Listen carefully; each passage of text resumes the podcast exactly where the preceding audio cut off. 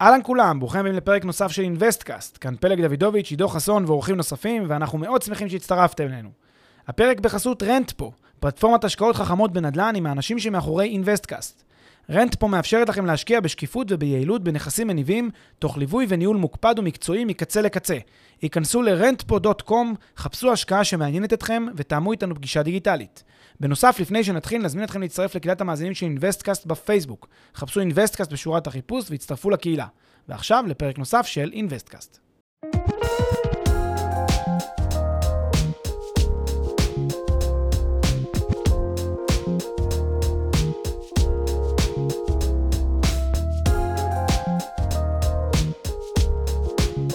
אהלן אביב, מה העניינים?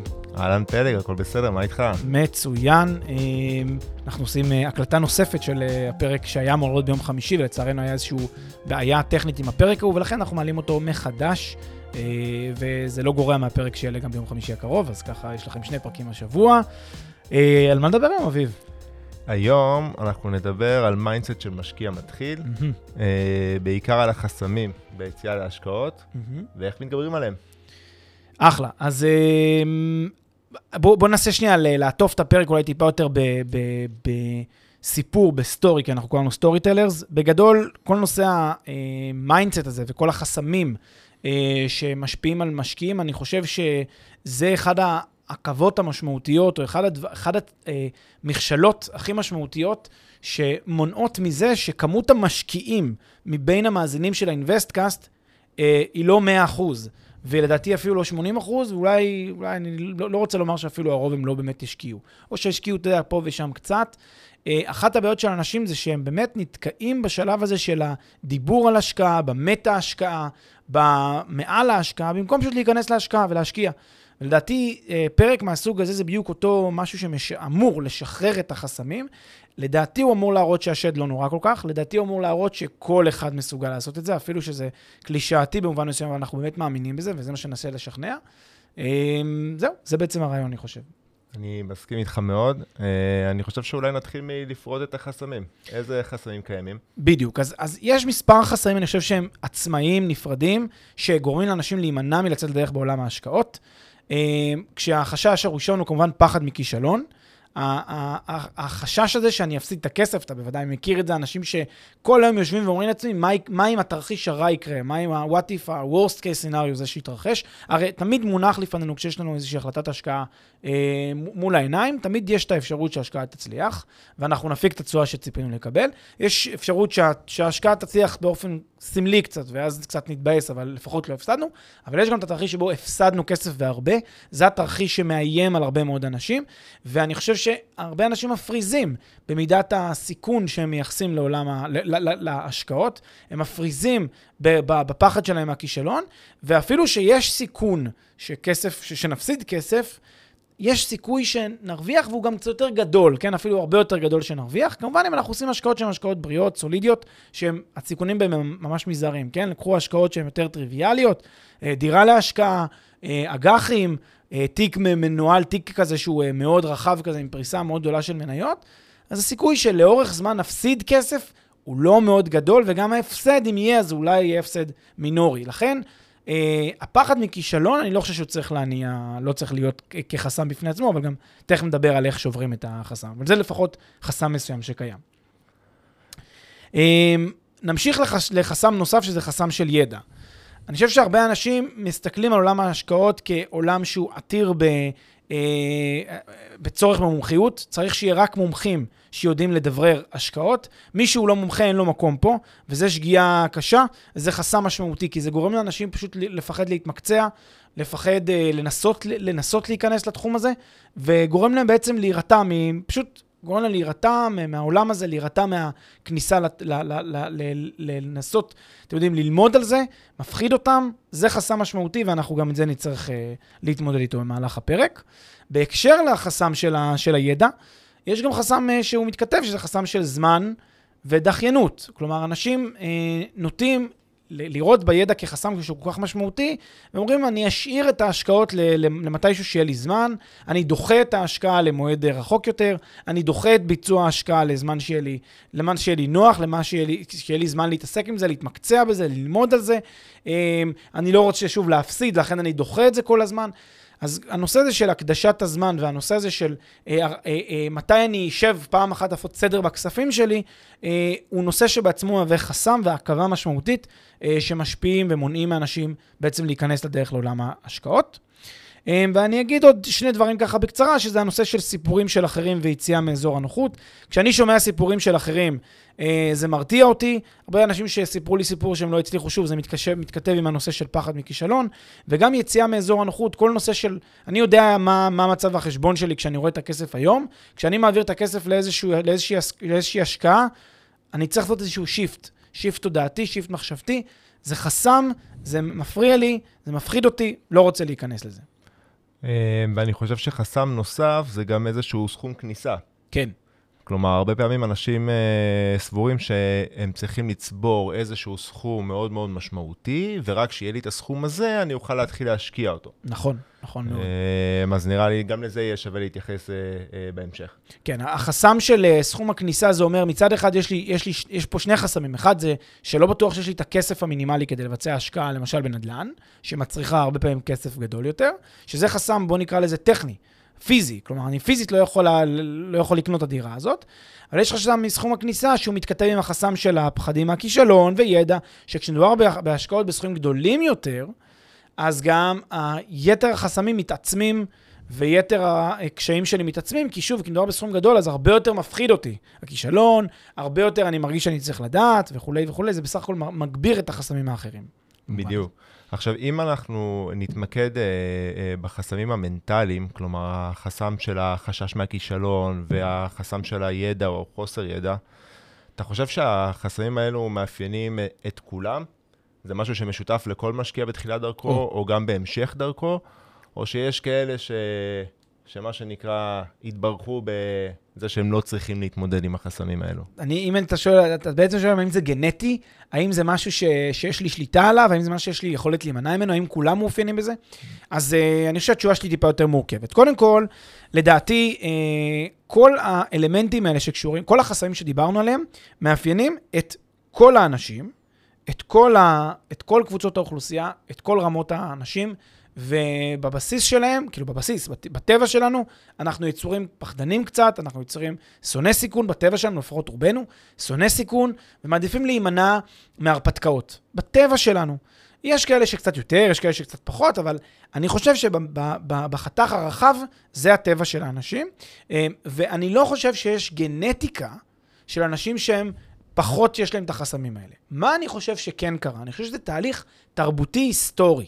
הרי אם תסתכל למשל על הקהל בישראל, על השוק הישראלי, אל מול שווקים אחרים, אפילו ב... ואני מדבר, כשאני מדבר על שווקים אחרים, אני לא מדבר על ארצות הברית שהם הרבה פעמים דומים לישראל בהרבה דברים, גם בחלק מהדברים שונים, אבל ישראל וארצות הברית מאוד דומים בהקשר של השקעות והגישה לכסף. אבל אם תלך לגרמניה, לאנגליה, למדינות uh, במערב אירופה, למדינות מזרח אירופה, ואנחנו מכירים הרבה אנשים שאפילו מתעסקים ביזמות ובהשקעות ובנדל"ן, בכל מיני תחומים במדינות כאלה, אתה תזהה באמת פער מסוים עמוק בבסיס של האנשים, שקשור ליחס שלהם לכסף, ליחס שלהם לסיכונים, ליחס שלהם להשקעות. אז כמו שיצא לי פעם לדבר עם איזה אה, קבוצה של חבר'ה בפולין, ודיברתי איתם על, אה, על נושא של אה, נדל"ן ועל על, על ההשקעות שאפשר לעשות מנדל"ן, ואיזה ידיים מורמות, ואנשים שואלים אותי מהקהל, רגע, מה זאת אומרת לעשות כסף מדירה? מה, מה, מה, מה, מה זה הקונספט החדש הזה, שדירה מהווה אפיק השקעה? דירה הרי זה מקום לשים, אה, לשים את הראש ולישון, מה? אתה לא מסתכל על זה כאל אפיק השקעה. Uh, במובן מסוים אנשים מסתכלים, אתה יודע, כמו, כמו שמסתכלים אולי על כלי רכב, אתה יודע, אני נוסע בו לעבודה, אני לא חושב עליו כמכשיר השקעה, אף אחד לא רואה רכב כי הוא נשחק בערכו, אף אחד לא חושב עליו כמכשיר השקעה. על, על כלי רכב. אבל הדירה, אתה יודע, אנחנו רואים את זה כטריוויאלי שזה מכשיר השקעה. הרבה אנשים לא רואים את זה ככזה. זה לא עניין, אבל אתה יכול להבין דבר אחד בטוח, הרי הרבה מאיתנו יש לנו שורשים פולנים, שורשים גרמנים, שורשים מכל העולם, כן? כל אחד פה, וזה קיבוץ גלויות ישראל. אז הגנטיקה היא אותה גנטיקה, אז לכן חייב להיות שיש פה איזשהו פער תרבותי, פער היסטורי, פער אולי אה, בבסיס של, ה, של ה, אה, כן, האופן שבו אנחנו מפרשים את, ה, את הגישה לכסף. ובעניין התרבותי הזה, אנחנו חונכנו כאן בישראל, הרבה מאיתנו, לא כולם, שוב, חונכו שכסף קונה כסף, שכסף מהווה מכשיר השקעה. לדעתי, במדינות רבות בעולם זה לא היה אופן החינוך. במדינות רבות בעולם צריך לחבק את הכסף, זה גם נובע מה, בדרך כלל משטרים שהיו בהרבה, לפחות במזרח אירופה, אבל גם במערב אירופה, אחרי מלחמות עולם ותקופות צנע ודברים מהסוג הזה. אז גדלו הרבה פעמים על התחושה שיש חשש ל-what if כזה, ושלא צריך להשקיע את הכסף, לא צריך ללכת להרפתקאות. אז אני, התשובה לשאלה האם זה גנטי, אני חושב שהיא לא גנטית. זה לא עניין גנטי, אני לא חושב ש...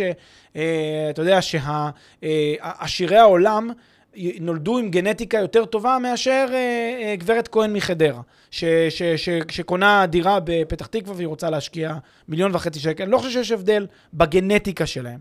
יש הבדל תרבותי, יש הבדל קצת במזל, יש הבדל קצת בגישה, יש הבדל קצת ב, ביכולת להגיע, ואתה יודע, אה, אה, נקודות הפתיחה הן שונות, אבל בבסיס אני חושב שזה לא עניין גנטי, אלא עניין תרבותי יותר.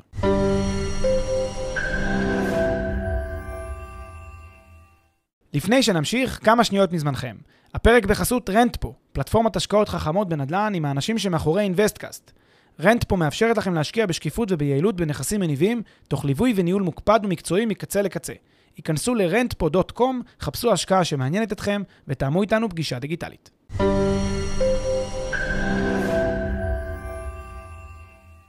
אולי זה יותר עניין תפיסתי. כן, תרחיב. אה, זאת אומרת, קודם כל גם, האמת היא שהדוגמה שהבאת לגבי ישראל, לדעתי ממחישה את זה באופן מעולה, כי... כי זה לא בדיוק שאנחנו לאורך כל הזמן חונכנו וגדלנו על זה שכסף יביא לנו כסף. זאת אומרת, דווקא הדורות הקודמים לנו, היו יותר, כמו שאמרת, מדינות באירופה, שיותר פן הישרדותי ויותר פן של, אה, אם אנחנו מדברים על דירות, אז תקנה דירה כדי שיהיה לך דירה לגור בה, יהיה לך את הקירות שיגנו עליך, אה, ואל תבזבז כסף על שכירות. ואנחנו כן רואים איזשהו שינוי תפיסתי, אוקיי, לאורך הדורות, במיוחד בשנים האחרונות. זאת אומרת, זה היה לפני, אבל זה הרבה יותר רחב בשנים האחרונות, ש, אה, שאנשים, יש להם את הידיעה הזאת, הם הרבה יותר מודעים לזה שהכסף שלהם צריך לעשות להם כסף. וזה ממחיש את השינוי התפיסתי. אה, אה, אפשר להגיד מתפיסה של, לצורך העניין, יותר הישרדותית, יותר ללכת על בטוח, לתפיסה של משקיע, שזה לאו דווקא אומר להתפזר, אבל להבין את היכולת של כל אחד מאיתנו להשקיע את הכסף שלו ולעשות יותר כסף מהכסף הזה. ונראה לי שמה שזה ממחיש בעיקר זה שתפיסה יכולה להשתנות. אה, זאת אומרת, אין הבדלים גנטיים, כמו שאמרת, בין משקיע אה, מוצלח למי שעוד לא התחיל להשקיע. אין דבר כזה להם, זה לא קרה, הם לא התמודדו עם זה. הם התמודדו עם זה, ולאט לאט הם שינו את התפיסה שלהם לתפיסה שהיא יותר מאפשרת, ותפיסה שיותר מצמיחה אותם. וזה משהו שלדעתי זמין לכולנו. כלומר, אתה אומר, התפיסה שלי יכולה אה, לאורך השנים להשתנות ולהתפתח, ואני מסכים עם זה לחלוטין. אני חייב להגיד גם ש... רואים את זה היום, א', דור ה-Y, דור ה-Z, דור ה... כבר יש דור האלפא. הדורות החדשים שגדלים עם אייפונים אה, וסמארטפונים מהיום שהם בערך נולדו, הגישה שלהם אה, להרבה מאוד דברים משתנה לחלוטין ביחס למה שדורות קודמים להם גדלו והורגלו. הגישה שלהם לכסף שונה, הגישה שלהם לצריכה היא שונה, הגישה שלהם להשקעות היא שונה. אתה רואה היום שיש חברות הייטק אה, סטארט-אפים בתחום הפינטק שעוסקות בהשקעות, שהן מונפקות במיליארדים. אה, בנסדק, וזה לא משהו ש... אתה יודע, פלטפורמות מסחר, פלטפורמות השקעות, שמגיעות למצב שאחת אחרי השנייה והן תופסות תאוצה בעולם וגדלות למיליוני משתמשים, זה לא דבר שהיה בנמצא אה, לפני, אתה יודע, דור שניים, לא באותו שפע, כן? היו, אבל לא, בשפ... לא ברמה הזאת, לא באופן, באופן הזה שזה קורה היום. זה מסמן באמת שיש איזשהו שינוי תפיסתי. אני חושב שזה גם נתרם על ידי גלובליזציה. אני חושב שכמו שאמרתי, ש, שאני, ש, שכשאני יוצא לי לדבר עם חבר'ה בפולין או במדינות אחרות ולהסביר את הדבר הזה, אז שוב, אני חושף אותם לזה, ואז הם יושבים והולכים אחר כך הביתה וחושבים על זה. אז אני לא איזה מי ישמע, אבל כמוני יש הרבה אנשים שעושים את זה, ויש עוד אנשים שככה מחלחלים את המסר, והם רואים את ההנפקות הגדולות בנסדק. אני חושב שלאט לאט המסר יחלחל, יכול מאוד להיות שאתה יודע, עוד אה, תקופה לא ארוכה, פרק כמו זה כמעט לא יידרש לעשות בדיוק. אותו, כי הוא יהיה goes without saying. וזו לדעתי גם המטרה המרכזית של הפרק, ונראה לי שכרגע עכשיו נצלול ל, ל, לשלב, לשלב העיקרי, שנדבר על איך אפשר, איך אנחנו מתמודדים עם החסמים, איך אפשר לשבור אותם, כדי לאמץ באמת את התפיסה הזאת, שהיא תפיסה שהיא מאפשרת. כן. אז אני רוצה להגיד uh, את הדבר הכי חשוב, שכמו כל אתגר בחיים, אני חושב שלדבר על האתגר כצעד ראשון, לדבר, ללמוד, להתכונן, להיערך, זה דבר הכרחי וחשוב. אני חושב שהנתח של השלב הזה צריך להוות 10-90, כלומר, החלק, הדיבור והתכנון זה 10 חייב להיות מינימום 10 כן, אפשר גם 20-80, אבל שעיקר התכלס יהיה בעשייה עצמה. כלומר, אני צריך לתכנן, אני צריך להיערך, אבל אז לצלול ולעשות. מה שהרבה פעמים אנשים עושים זה הם הרבה מדי מדברים על החסמים עצמם. מנתחים אותם, מלטשים אותם, מבינים אותם, מתפ... מתפלפלים איתם ודוחים את העשייה שוב ושוב, זה גם מה שאמרנו בהתחלה. אז לכן, איך לשבור את החסם הזה, זה קודם כל דרך עשייה, תכף נרחיב באיזה אופן. אה, אז, אז בשלב הלימוד, אנחנו תמיד אומרים את זה באינבסטקאסט, צריך לרכוש ידע וכלים. הידע וכלים, במהות שלהם, מה שהם יוצרים זה הם פותרים לי את החסמים האלה. הם, הם אה, עוזרים לי, הם מאפשרים לי לרכוש ידע, שזה אחד החסמים, הם גורמים להבין את המשמעויות של הסיכונים, ואז מקטינים את הפחד מהכישלון. אני יכול יותר להבין את התמונה הרחבה, אני יכול יותר... למשל, אה, אני מציע, לפני, ש... לפני שעושים, לזכור, להבין תמונה רחבה של כל האפשרויות שעומדות בפניי. להסתכל על כל האפשרויות, כל עולם ההשקעות, לפרוס אותו. סיכון א', סיכון ב', סיכון ג', להבין את כל הרמות סיכון שקיימות, את כל אפיקי ההשקעה. ככה אני מבין פחות או יותר איפה אני שם את עצמי בסקאלה. וזה באמת, הדרך, זה באמת התהליך שחשוב לדעתי לעשות אותו במסגרת רכישת ידע והלימוד, באמת לפני שיוצאים לדרך. מה שעוד כדאי לעשות זה לשאול אחרים שעשו את התהליך, מה שנקרא המלצות של חברים, אה, להבין מהם אה, איפה היה יותר קשיים, איפה היה פחות קשיים וכולי. לגבש תפיסת עולם, כלומר, תנסו לגבש תפיסת עולם על בסיס סיפורים של אחרים, על בסיס מה שאתם שומעים. תגבשו איפה אתם רוצים להיות. תשמעו מחברים שנניח הצליחו בחמש השקעות, נכשלו בשישית, תגידו, לא מתאים לי ההרפתקה הזאת שאחת משש עסקאות שלי נכשלת, אני רוצה להצליח כמעט את הכל, או 99 אחוז, אה, אז אני רוצה ללכת על הכי סולידי. אני מעדיף להיות בתפיסת העולם יותר שמרנית, ללכת להשקעה שהיא יותר סולידית. אה, כדאי מאוד לקבל השראה, שוב, אה, לשמוע סיפורים, לשמוע פודקאסטים כמו שלנו. אה, ואני חושב שאת הקפיצה, את הצעד הראשון צריך לעשות בהשקעה שהיא סולידית. אני מאוד אוהב את הביטוי להתגלח, להתגלח על השקעה סולידית. לכו, תתחילו ממשהו בקטנה, סולידי כזה, שאין בו הרבה סיכונים. אה, ולמה? כי כשאתם מתגלחים על משהו באופן סולידי, אתם רואים את המשמעות. אתם רואים ששמתם X כסף, קיבלתם X פלוס קצת, כי זה סולידי, אבל קיבלתם את זה. עכשיו אתם אומרים, אוקיי, קודם כל אה, התגרתה לי המחשבה, אני יכול לדמיין מה יקרה אם אני אקבל X פלוס הרבה.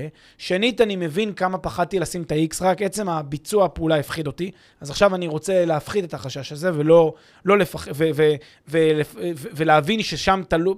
יש לי קושי מאוד גדול, שם יש לי friction מאוד חזק בעצם הפעולה. אז כבר זה שעשיתי את זה, הורדתי הרבה מהפריקשן הזה. וסולידי, אתם יודעים, בסולידי מה שעוד טוב, שזה סולידי, שזה סיכון נמוך, אז כנראה שהכל יהיה בסדר, גם אם אני רוצה וגם אם אני לא רוצה. אני um, חושב ש... שכאן, כמו שאמרת, יש בעצם שני דרכים, והאמת היא, אמרת לי את זה פעם אחרי שדיברנו לפני הפרק, יש שתי דרכים להתחיל יותר קל. אז אחד, זה חד משמעית להתחיל סולידי, כמו שאמרת עכשיו, והדרך השנייה היא, היא להתחיל עם סכום יותר נמוך. להתגלח גם, גם מבחינת השקעה וגם להתגלח על סכום שהוא יותר נמוך. אה, ופה זה, זה מתחבר למה שדיברנו מקודם, האם ואיזה סכום צריך uh, כסכום כניסה. Uh, ונראה לי שפה כדאי שתרחיב על, על האם קיימות אופציות לכניסה בסכומים נמוכים יחסית, מן הסתם זה משתנה פר משקיע, אבל... כן, אז, אז תראה, קודם כל, אני חושב שצריך uh, להסתכל על, על, שוב, כל עולם ההשקעות כמכלול בצורה הוליסטית. ורחבה, ולהסתכל על כל אחד מהם לפי סכומי הכניסה שנדרשים, מה התנאים שנדרש וכולי, ודבר אחד שאני רוצה לשים רגע בצד זה נושא מינוף. אתה יודע מה, אני אגיד משפט לגבי מינוף. מינוף זה דרך שבה אני אכנס בסכום נמוך, אבל אני מגדיל מאוד את הסיכון. אז לכן מישהו שחושב שמינוף הוא פתרון לנקודה שאתה רגע אמרת, של אני, אני אבוא עם סכום נמוך, אבל אני אתמנף, הכל בסדר, אבל יש לי סכום נמוך העיקר, אז פה אני מציע טיפה לחשוב על זה עוד פעם, לא בהכרח חייבים להיכנס למינוף, מינוף הוא לא תמיד אה, דבר, אה, הוא לא חזות הכל, יש מצבים שמינוף הוא טוב, יש מצבים שמינוף הוא פחות טוב, אבל זה כדאי ככה לקחת בחשבון.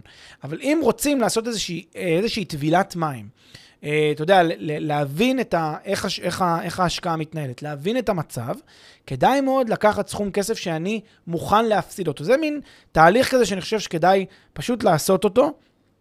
אה, וננסה רגע לאפיין את השלבים שלו. קחו, תצבעו סכום מסוים של כסף, שאתם מבחינתכם, אם חשבון הבנק שלכם עכשיו פוחת בסכום הכסף הזה, לא קרה כלום. לא יודע, כל אחד במה שאצלו, 500 שקל, 7,000 שקל, כל אחד במה שאצלו, הוא לא מרגיש, פשוט לא ירגיש את הכסף.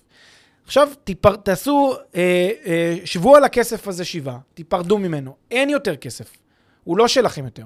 שימו אותו בתוך, בתוך אתר, אה, לא משנה, שוק ההון, אתרים אחרים, מוצרים שתקנו, קנו עם זה מטח, מה שאתם רוצים. קחו את הכסף, תיפרדו ממנו. עכשיו, ברגע שנפרדתם מהכסף הזה תודעתית, מה שהכסף הזה עושה, זה כבר, אתם יודעים, זה כבר לא מעניין אתכם, כי כבר נפרדתם מהכסף הזה. אבל מה למדתם? למדתם קודם כל מה זה להפסיד, כי כבר אתם נ... התמודדתם עם ההפסד הזה, ואפילו התאבלתם על הכסף שהפסדתם. ושנית, תארו לכם בטעות שהצלחתם קצת להרוויח. או, ש, או שנגיד אה, אחרי אה, חודש, נגיד ירדתם, התחלתם עם 4,000 שקל ששמתם, ירדתם ל-3,200. הפסדתם 800, החלטתם לממש, אמרתם, אוקיי, הפסדתי 800, איזה קטע, הרווחתי 3,200, כי כבר התאבלתי על ה-4,000 ששמתי. אז א', אה, הצלחתי להרוויח איכשהו 3,200 מכל הסיפור הזה. ושנית, גם, יש לכם אינטואיציה, אתם כבר מתחילים להבין איך זה עובד, אתם מתחילים להבין את התהליך שבו הדבר הזה קורה, שבו אה, מתהווה לה ההשקעה ומה שהיא יכולה לעשות. עכשיו, תארו לכם שבטעות 4,000 גדלו ל-4,500 בתוך איזה חודש. פתאום הגיעו לכם מהשמיים 4,500 שאפילו לא יודעים שהם קיימים. מה התרגיל הזה מנסה לעשות? התרגיל הזה מנסה להגיד לכם במילים אחרות, שתנסו לקבל אינטואיציה ותנסו לקבל את הרושם למה ההשלכות של כסף שאתם שמים אותו ומשחקים איתו, דרך, דרך זה שתצבעו כסף שאתם מוכנים להפסיד אותו, זרקו אותו ל, ל, ל, ב, באיזשהו אמצעי מסחר כלשהו, ותראו מה קורה, תראו מה קורה משם ואילך, כשאתם כבר מתאבלים על הכסף הזה. Uh, משהו שאני רוצה לגעת בו, uh, זה לגבי התמודדות עם החשש uh, מכישלון. אני מזה, לנו, לי ולאשתי, הרבה פעמים עובד, שכשאנחנו מורידים את זה לקרקע, זאת אומרת, כשאנחנו מדברים בעובדות, מה יכול לקרות, מה יכול להשתבש, מה זה אומר להיכשל, אה, זה עוזר לנו. זה עוזר לנו להבין שאנחנו לפעמים אה, מנפחים בלון טיפה יותר מדי, יותר ממה שזה במציאות. ולכן אני מציע אה, שכשאתם הולכים להשקעה, לצורך העניין השקעת נדל"ן, לדוגמה, תורידו את זה לקרקע. תנסו להבין מה יכול להשתבש, ובאיזה סצנריום אנחנו נפסיד אה, את הכסף שלנו, כמה מהכסף אנחנו נפסיד בסצנריואים, מה המחירים שזה יגבה, שזה יגבה מאיתנו, הכישלון הזה. לפעמים אתם תראו שאנחנו נוטים להגזים במחירים, לפעמים אגב לא. אבל אני חושב שהרבה פעמים זה יכול להוריד אותנו למציאות ולהראות לנו שהשד הוא לא כזה נורא, וזה מתקשר גם ללמידה שאמרת, פלג. כי את הדברים האלה, איך אנחנו נדע מה המחיר של כישלון? אנחנו נלמד לפני שניכנס להשקעה, ונבין הרבה יותר טוב. אז זה משהו שאני מציע לעשות, אני מזהה שלי זה עובד בהרבה, בהרבה תחומים, גם בהשקעות וגם בתחומים אחרים, כדי לעשות את אותו צעד ראשון שהוא, שהוא הכרחי. אה, ולגבי הצעד הראשון, אני חושב שאולי זה זמן אה, להרחיב, להרחיב על זה, איך ממש לעשות את הצעד הראשון. זהו, אז, אז עוד מילה רק כדי להתייחס למה שאמרת קודם, לגבי המיפוי של, ה, של, ה, אה, של המינוסים והפלוסים שיכולים להיות. אז באמת בהשקעות, יש, כמו שאמרתי קודם, יכולים להיות מינוסים ויכולים להפסיד כסף. אבל אני חושב ששלב מאוד מרכזי, בדיוק כמו שאמרת, יכול להיות שאני צריך לייצר לעצמי סוג מסוים של מיפוי, סוג מסוים של uh, סנאריו כזה, שמסביר מה הם כל ההפסדים שיכולים להיגרם ומה התרחישים שלהם. כלי שאפשר להיעזר בו זה כלי של תוחלת כזה, כלי של חישוב הסתרבותי, לייצר טבלה באקסל, זה לוקח באמת לא יותר מ... חצי שעה עבודה, יצא טבלה עם כל הסיכונים שיכולים לקרות בעסקה שלפניי, בין אם זה בשוק ההון, בין אם זה בנדל"ן, בין אם זה בכל אפיק אחר, לרשום על טבלה את כל הסיכונים שיכולים לקרות, להגיד מה יהיה גובה ההפסד שלי בכל אחד מהתרחישים, ומה אני מעריך שההסתברות שכל תרחיש יתרחש. למשל, נניח השקעתי עכשיו כסף באיזשהו... אה, אה, לא יודע מה, אה, דירה בנתניה, ואני אה, מתכנן להיכנס לשיפוץ, אז אני יכול להגיד מה הסיכוי שעלויות השיפוץ לא יהיו 50 אלף כמו שהערכתי, אלא הם יקפצו ל-80 אלף. ואז אני בעצם אהיה בעסקה שהיא יותר הפסדית. אז אני צריך להתחיל לחשוב, אוקיי, מה הסיכוי ש-50 אלף יהפכו ל-80 אלף? מה הסיכוי שיגדלו ההוצאות בצורה משמעותית? ואני מניח שנניח רבע מה, מה, מהשיפוצים אה, נתקעים בבלת"מים, ולכן המחיר עולה. עכשיו, כאן בדרך כלל שואלים אותי, ובצדק, איך תדע מה זה האחוז? איך תדע מה ההסתברות? מה זה רבע? מה שליש? אז נכון, יש כאן איזשהו תהליך שבו אני אצטרך טיפה לחשוב, טיפה להניח הנחות, יוריסטיקות כאלה ואחרות למודל שאני בונה. אין מזה, אין מזה מפלט. אתם לא תקבלו אה, את כל הנתונים מול העיניים. אבל אני מוצא שיש עדיין הרבה מאוד ערך בזה שאתם יושבים וחושבים וממפים את הסיכונים, כותבים אותם על מספרים, וכמו שאמרת בדיוק, רואים אם השד נורא או לא נורא כל כך. כי יכול להיות שאתם תגלו, וזה הרבה פעמים אנשים מגלים, תראה שתי אפשרויות. אפשרות ראשונה שאתם תגלו, זה שגם תחת סט הסתברויות מאוד מאוד נמוך, בסדר? בגלל שיש כל כך הרבה הוצאות ודברים בלתיים שיכולים להתרחש, אז גם אם הנחתם 2% שזה יקרה, ו-4% שזה יקרה, ו-5% שזה יקרה, בגלל שיש כל כך הרבה סעיפים, כשסכמתם את כל הטבלה של הסיכונים, קיבלתם שאין מה להיכנס לפרויקט הזה, כי הוא מאוד מאוד הפסדי, הוא מאוד מאוד מסוכן, יש פה סיכוי מאוד מאוד גדול מבחינה מצרפית להפסד כסף, אפילו אם כל אחד מהתרחישים יש לו סבירות מאוד קטנה שהוא ייכשל, ש- שיקרה בו איזושהי בעיה. אז זה הקיצון לצד אחד, וקיצון לצד שני, אתם יכולים לראות, גם אם לקחתם הנחות, שהן הנחות אה, מחמירות לרעתכם, כלומר שלקחתם הנחות שהן הנחות של, שב-70% העלויות יתייקרו, עדיין יש לי פרויקט שהוא טוב. ואם עדיין יש לי פרויקט שהוא טוב גם תחת הנחות מחמירות לרעתי, סימן שזה פרויקט טוב כנראה, סימן שאני צריך ללכת איתו. לכן ההסתברויות האלה, אני לא יודע את התשובה, אבל הם נותנים לי, הם נותנים לי גבולות גזרה לסיכונים או לסיכויים שיכולים להיות בעסקה הזאת, ואז הם מאפשרים לקבל החלטה שהיא יותר מושכלת, יותר נכונה ויותר טובה. וזאת גם בסוף המטרה. המטרה היא בסוף שכשאתם תצאו, תעשו את הפעולה, תעשו את ההשקעה, תדעו שעשיתם את כל, גם כשאביב אה, אה, ישב וניתח, עשה את כל התחשיבים וכולי, אף אחד לא מבטיח לו שהוא יצליח ושהתחשיבים שהוא עשה הם נכונים. לא מבטיחים לו את זה. אבל הוא יודע מה, מה מיפוי הסיכונים שקיים, והוא יודע מראש למה להיערך, ואתם יודעים מה? כשקורה איזשהו סיכון כזה, אף אחד לא מופתע. ואני אתן איזושהי דוגמה לאיזושהי עסקה, שכשנכנסתי אליה היה הרבה מאוד אי-ודאות, אז uh, אני כ- כיזם חושב על זה שיכולות להיות הרבה אי-ודאויות. חושב על זה שיכולות להיות הרבה unknowns בתהליך הזה של העסקה. לקחתי בחשבון שיש דברים שאני לא יודע, כן? אני יודע שאני לא יודע דברים מסוימים. לקחתי את זה בחשבון, שיהיו לי הפתעות ושיהיו בלת"מים. אתה יודע מה זה? מה ההפך מבלת"ם? מם, מתוכנן. זה כן מתוכנן. למה? כי נערכתי לזה שיהיה לי בלת"ם, אז אף אחד לא יכול להפתיע אותי. אז כשפתאום ראיתי שיש כל מיני תקלות ובעיות שקרו, זה לא הפתיע אותי, אמרתי, אוקיי, הנה, זו תקלה צפויה שצפיתי שיכולה לקרות. לכן, בואו בוא נקדיש לזה את הזה, וידעתי מראש שיכולים להיות דברים כאלה. וזה עשיתי, על בסיס זה שמיפיתי מראש. שיש לי סבירות של, לא יודע מה, 10, 15, 20 אחוז שיהיו לי פה בלת"מים, עם עלויות כאלה וכאלה שהערכתי אותם מראש, נניח כ-X, ואז באמת אה, נערכתי מראש לאפשרות הזאת, וזה היה חלק מהתקציב שלי, וזה גם באמת עשה שכל בסופו של דבר וגם הצליח. לכן אני חושב שכל הנושא הזה של מיפוי, אני מאוד מאוד מסכים איתך, הוא קריטי. אה, והוא עוזר להפחית את הסיכון של אה, פחד מכישלון, ואת, ה, ואת החסם הזה של פחד מכישלון. ובאמת שאלת על איך עושים את הצעד הראשון, והתחלתי לגעת בזה קודם בנקודה של פשוט לעשות. אני חושב שהמעבר הזה מהתיאוריה למעשה הוא מאוד מאוד חשוב. אני קורא לכם, כל מאזיננו היקרים, שאתם, מישהו מכם שיושב עדיין על הגדר, מישהו מכם שעדיין מתלבט, מה אכפת לכם? בואו תעשו, בואו תעשו צעד אחד נוסף, לכו, לכו לשמוע הצעות השקעה. אל, אל, אל, אל תחתמו עדיין על כלום, לכו תשמעו הצעות השקעה. לכו לפקיד בבנק, תשמעו איך אפשר לנהל את הכסף שלכם בחיסכון יותר טוב. לכו לחברת השקעות נדל"ן, תשאלו אותה איזה אפיקי השקעה יש להם מציע. לכו תשמעו על ביטקוין, לכו תשמעו על מטח, לכו תשמעו... מה אכפת לכם ללכת לשמוע?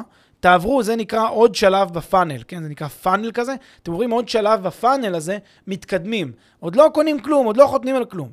יכול מאוד להיות שכבר יש את הקפיצה הזאת לשלב הבא, מהשלב של הלימוד והלשמוע פודקאסטים ולשמוע קורסים ולשמוע הרצאות, שזה נחמד, זה טוב, אבל שוב, זה רק 10-20% מהדרך. השלב הבא, שלב העשייה, הוא השלב המשמעותי, או השלב שבו תלמדו הכי הרבה, או השלב שבו תעשו הכי הרבה.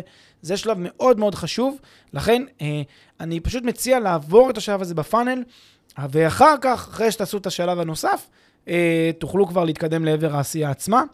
ועוד דרך שאתם יכולים לעשות כדי לעבור לעשייה, זה במובן הזה לסמוך על אנשים שנראים לכם כאמינים, לסמוך עליהם שאם הם עשו, אנשים ישרים, אנשים שאומרים לכם שזה, השד לא נורא כל כך, פשוט לסמוך. להאמין להם שכשהם אומרים שהשד לא נורא כל כך, כנראה שהם מבינים שהשד לא נורא כל כך. הם לא אומרים את זה סתם. אה, שוב, להתרחק משרלטנים שעושים את זה מתוך אינטרס, שהם לא, לא באמת, אה, אין להם שום, אתה יודע, שהם סתם מקשקשים. אנשים שבאמת אומרים לכם, והם ישרים ואתם סומכים עליהם, אומרים לכם שהשד לא נורא כל כך, לכו איתם, תאמינו להם, הם כנראה יודעים מה הם אומרים. אז אומנם נגענו, נגענו בזה בפרק הקודם, אז אין טעם להרחיב עכשיו על העניין של גורואים, אבל אני כן רוצה להגיד פה ש... זאת אומרת, איפשהו לגדר את העניין הזה של אמון באנשים אחרים.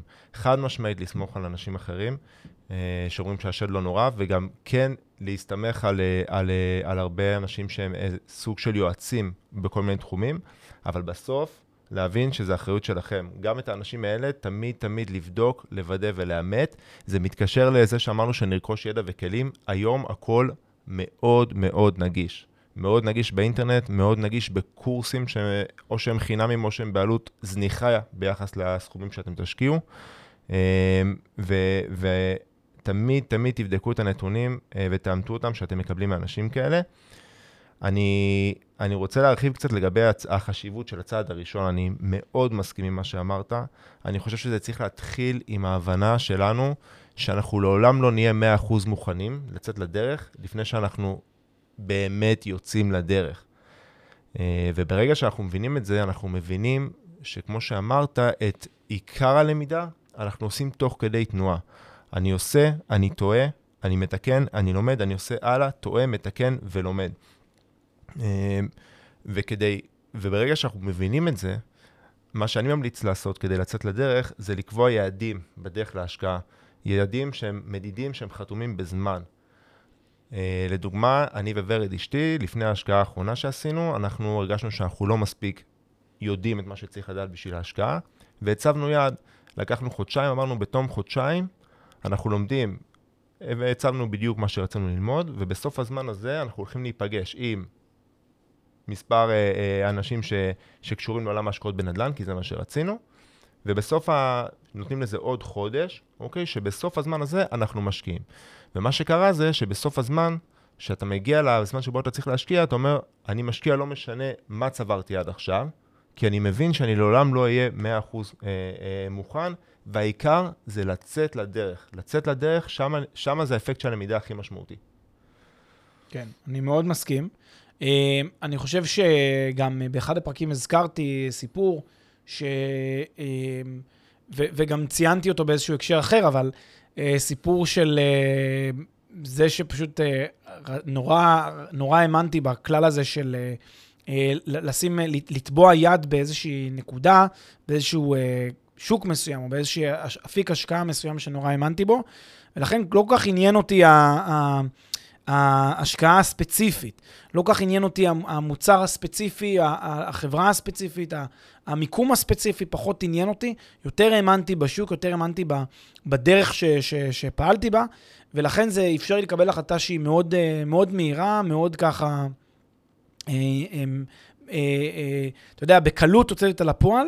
כי באתי והאמנתי שבסופו של דבר, אם תדרוס רגל, אם תבוא, תתחיל את העשייה, תבוא, תעשה אותה, אז אתה תלמד תוך כדי, אתה תלמד לשפר, אתה תלמד להתייעל, אתה תלמד לנהל, אה, ואני חושב שזה משהו שבאמת הרבה אנשים, אני מכיר הרבה מאוד אה, אנשים, אפילו ישראלים, שאפילו יושבים על כסף, ואומרים, אתה יודע מה, אני אה, לא אכנס לשוק ההון, או אני לא אכנס לנדל"ן. כל אחד מה, מתפיסות העולם שלו, אתה שואל את הבן אדם, תגיד, למה, יש לך נניח מיליון שקל, למה שלא תקנה בזה דירה?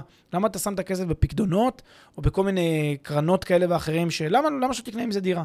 לא, אני לא יודע איך זה, אם תמצא סוחר, אם הוא לא תמצא, אם הוא ישבור לך. אני אומר לו, תשמע, אבל זה נורא, נורא פשוט לנהל דירה. זאת אומרת, יש, יש איזה סיכונים, יש איזה מורכבויות, אבל זה לא, זה לא מאוד מורכב. זה די פשוט, די אינטואיטיבי, די ברור. יש לך סוחר שכנראה, סוחר, סוחרת, סוחרים שכנראה רוצים לגור בדירה יותר משאתה רוצה להשכיר להם, כי זה פשוט, זה, זה מצב השוק בישראל. בין אם זה בארץ, בין אם זה בכל מדינה אחרת, אגב. זה יכול להיות uh, ארה"ב, uh, גרמניה, uh, פולין, כל מדינה שאפשר לחשוב עליה, שזה, השווקים די, די היום מאוד, מאוד uh, uh, uh, מוטים בעודפי ביקוש על ההיצע, בטח בשוק השכירות, בטח באזורי ביקוש. Uh, הסיכונים נמוכים, כלומר, מה, מה, מה יכול לקרות? והרבה פעמים uh, אותם אנשים, אז שוב, כמו שאמרנו, כל החסמים שדיברנו עליהם, אה, ואתה רואה ש, שיש איזושהי התנגדות, יש, איזושהי, יש איזשהו חשש. ברגע שבן אדם עושה את הצעד כבר, ברגע שבן אדם משכיר את הדירה, ברגע שהוא פתאום אומר, תשמע, וואלה, זה... בכלל לא חשבתי על זה, זה כל כך פשוט, כך אינטואיטיבי, אני כמעט לא מתעסק, אני כמעט לא דואג. עכשיו, הם, הם אומרים, יאללה, בואו בוא נאסוף עוד, בואו נביא עוד כזה, עוד כזה, עוד כזה. זאת אומרת, אני, פתאום זה נהיה נותן יותר תיאבון, יותר חשק, לעשות עוד. אז הרבה פעמים הדבר הזה הוא באמת ההבדל הזה שבין אה, התיאוריה והדיבורים והפחד והחששות לבין העשייה עצמה, שכשעוברים את השלב, צוללים למים, רואים, וואלה, אני יודע לשחות, אני יודע לצלול, אני יודע להיות פה, טבעי, הכל נראה הגיוני, אז באמת זו נקודה, אני חושב, מאוד מאוד חשובה. בדיוק, אני, אני מסכים, וזה מזכיר לי דוגמה, אני אתן דוגמה אה, אה, מההשקעות שלי ושל ורד אשתי. אנחנו, אה, בסך ההשקעות שלנו, לדעתי מופסדים, ב, זאת אומרת, ההפסדים מטעויות שעשינו הם באזור ה-100,000 שקל. אה, בעיקר... קודם כל, אתם שומעים פה הודעה מבן אדם שמודה על זה שהוא הפסיד, זה כבר, זה כבר, אה, זה כבר אה, אה, נקודה לזכותך, כי רוב האנשים לא ידעו שהפסידו שקל, יגידו רק הרווחתי, אבל... אה, תודה, בהחלט תתרחקו מאנשים כאלה, זו, זו הצעה שלי, גם אם זה רוב האנשים. אה, ולמה אני עדיין מחייך כשאני אומר את זה? את רוב הכסף אה, אה, הפסדנו אה, בדירה הראשונה שקנינו, זאת אומרת, עדיין למכור אותה ברווח, אבל קנינו אותה באיזה 80 אלף שקל מעל שווי השוק שלה, כי לא לקחנו בחשבון שיפוץ שהיה צריך לעשות שם, לא בדקנו את הדירה מספיק טוב לפני שביצענו את הרכישה. עכשיו, למדנו, למדנו שני דברים בזכות הטעות הזאת. אחד, למדנו מה לא לעשות, איזה טעות לא לעשות. ושתיים, למדנו מה שאמרתי בהתחלה, שבסוף השד לא כל כך נורא. ולמה אני אומר את זה? כי כל החלטה שלנו היא כרוכה בהזדמנויות שהיא תביא איתה, ובמחירים שהיא יכולה לגבות. עכשיו, אם לפני שיצאתי לדרך, מישהו היה בא ואומר לי, אתה יכול להפסיד פה 80 אלף שקל, כנראה שלא הייתי מתחיל. לא הייתי נכנס לעולם ההשקעות ולא הייתי מתחיל את, ה, את הרכישה בדירה. אבל מה הדבר השני שלמדתי בזכות הטעות הזאת? שעדיין, בסך הכל, אני ארוויח הרבה יותר כסף מהכסף שלי, עם, אה, בהשוואה לזה שהייתי בוחר לשים אותו בבנק, אוקיי? ו, ושהשד הוא לא כזה נורא. ואת זה, אלו דברים שלומדים, כמו שאמרת, רק בגלל העשייה. רק תוך כדי תנועה, רק תוך כדי העשייה. רק מזה ש... אה, לא ישנים בלילות מהחשש, בדיוק. רק מזה שמנסים למצוא את הפתרונות היצירתיים, רק מזה שמשחקים. אני זוכר שכשאני התחלתי לשחק בשוק ההון, אי שם בגיל 14-15, התחלתי לחסוך קצת כסף, וואו. והתחלתי לשחק בשוק ההון בכל מיני, בכל מיני אפיקים. בהתחלה לא, לא דרך החשבון שלי כמובן, אבל בשלב מסוים התחלתי לעשות את דרך החשבון שלי, אה, והייתי מתחיל לשחק עם מניות. כמובן שרק הפסדתי, והרבה כסף, כל מה שהצלחתי לחסוך, מיד הפסדתי אותו. אבל אה, מה, ש, מה שעשיתי היה... ניסיתי כזה ללמוד, ניסיתי ללמוד מה אני מצליח להבין. הייתי עושה, בונה טבלאות, תרשימים, מנסה ללמוד, מנסה לראות, עד שהגעתי למסקנה שגם היא הייתה חשובה. שאין לי שום דרך ללמוד, שאין לי שום דרך להבין מה קורה ומתי זה יעלה ומתי זה ירד בשוק ההון. אין לי שום יכולת לנבא את זה, שזה באמת 50-50. כשראיתי פעם אחרי פעם שאני לא יכול להסביר את האירוע, את, את, את השלב, אתה יודע, הייתי נכנס למניות, פעם הייתי עושה אסטרטגיה, אני אקנה את המניה אה, במהלך המסחר, רק אם ראיתי שהיא חצתה 1% באותו יום אה, ירוק, ואני אנסה לתפוס אותה בין 1% ל-1.5 ולמכור. אז uh, פעם, פעמיים זה הצליח, הגעתי מ-1, עליתי ל-2, מכרתי ב-2, אמרתי, וואי, הרווחתי אחוז, אני לא רואה, הרווחתי אחוז. אבל אז, מה רבה הייתה הפתעתי, שפתאום נכנסתי ב-1, ירדה למינוס 3. וראיתי שזה כל כך אקראי, כל כך, באמת, 50-50, uh, ממש כך. אז ניסיתי לשנות את האסטרטגיה, אמרתי, אני אקנה כשאני יורדות. בקיצור, כמעט שום דבר לא הצליח להוכיח את עצמו אה, באותה תקופה. וגם זה היה שיעור חשוב, להבין שאני לא יכול לחזות את ה, איך התנהגו מניות, ואין שום דרך לדעת. אגב, גם הייתי עושה מה שהרבה אנשים עושים, מסתכל, אתה יודע, במערכות של הדיווחים, להיות ראשון על הבוקר, לראות איזה חברה מדווחת ולקנות. כמה פעמים הצלחתי? שוב, 50-50. יש חברות שהדיווחים שלהם, ידעתי שאני חשבתי שהם יתרמו להן, לא תרמו, יש כאלה שכן תרמו, ודווקא חשבתי הפוך. בקיצור, לא הצלחתי למצוא קו, אה, משהו חד משמעי אה, בסיפור. לכן זה הוביל אותי למסקנה העגומה, אך החיובית מבחינתי, שאני לא יכול להיות סוחר יום בשוק ההון, זה לא יוביל אותי לשום מקום, אה, ושאני כנראה צריך להשקיע אינדקסים. בשוק ההון, אגב, מאז שאני משקיע באינדקסים, הכל טוב. אבל מה שאני אנסה להגיד זה שגם ההפסדים, גם מזה שאני לא מצליח לעשות השקעות נכונות, אה, אני לומד המון, גם כשאני עושה טעויות, כמו שאתה אומר, בשיפוצים, גם כשאני קונה, אה, ניתן עוד דוגמה. יצא לי לעשות עסקה בנדל"ן, ש... חלק מהמצב, בנסיבות מסוימות, אם מסתכלים על זה ככה, קניתי מעל, מעל מחיר השוק אפילו, במחיר השוק, או קצת מעל מחיר השוק. שילמתי קצת יותר מאשר, מאשר הנכס. ואז אני אומר לעצמי, רגע, אני, אני פראייר או שאני בעצם... וואלה, מי, מי, מי מסתכל בכלל על המחיר שקניתי? אני היום כבר מורווח פה 20-30 אחוז מעל מה שקניתי. זה לא כזה משנה כבר באיזה מחיר קניתי. אבל הנקודה היא שהעובדה שעשיתי את זה גרמה לי להבין טוב יותר מה הייתי צריך לבדוק, מה הייתי צריך לשאול, למה זה היה קצת מעל מחיר השוק. היא גרמה לי להבין הרבה יותר מאשר אם הייתי עושה בדיקות של חודשים אה, שהן אה, אה, היו מעכבות אותי. ואולי נסיים בעוד סיפור אה, לסיכום על איזשהו אה, תלמיד שהיה לי פעם, שהגיע אליי ובעצם סיפר לי שהוא הולך ומסתובב בכל אה, אחת הערים בצפון, הולך, מסתובב, מסתובב, מחפש, מחפש, מחפש. אה, ליוויתי אותו כמה, אה, כמה חודשים במהלך הקורס, קורס שלם שהבן אדם לא נכנס לשום עסקה, לא נכנס למשא ומתן אחד. אפילו למתווך הוא לא, לא, לא, לא הגיע, לא פגש, לא דיבר עם אף מתווך, מתווכת באזור, כדי לשאול אותם להתחיל להיכנס למשא ומתן. רק ברבר והתברבר. חיפש עוד ועוד ועוד נכסים, למה? והוא אמר לי, לי יש אסטרטגיה אחת. וגם אומר, אני, וזה, הוא הציג את זה כאילו הוא המציא את הרעיון. אני קונה עם רווח בקנייה. כלומר, אני קונה רק כשזה מתחת למחיר השוק. אמרתי לו, בהצלחה עם זה. אתה ועוד עשרת אלפים אנשים שנמצאים שם כרגע, כמוך, יום-יום, רק שהם מחוברים לכל הוואטסאפים של המתווכים, והם יודעים ראשונים למצוא את הנכסים האלה, אם יש כאלה בכלל. ואין, אין הרבה. אז, ואז אני אומר לו, תגיד, אחרי השבעה, שמונה חודשים שאתה נמצא בשוק הזה, ולא היית, לא נכנסת אפילו למשא ומתן אחד, אפילו לא, גם אם אתה חושב שגם משא ומתן, אתה תיכנס, יהיו איתך עשרה אנשים במשא ומתן, אתה צריך לעבור, אתה צריך לדעת להציע את ההצעה הנכונה, אתה צריך לדעת להשיג את המימון, אתה צריך לדעת להפיג את כל הדברים האלה. אה, זה, זה חתיכת שלב, אתה עוד לא הגעת למשא ומתן.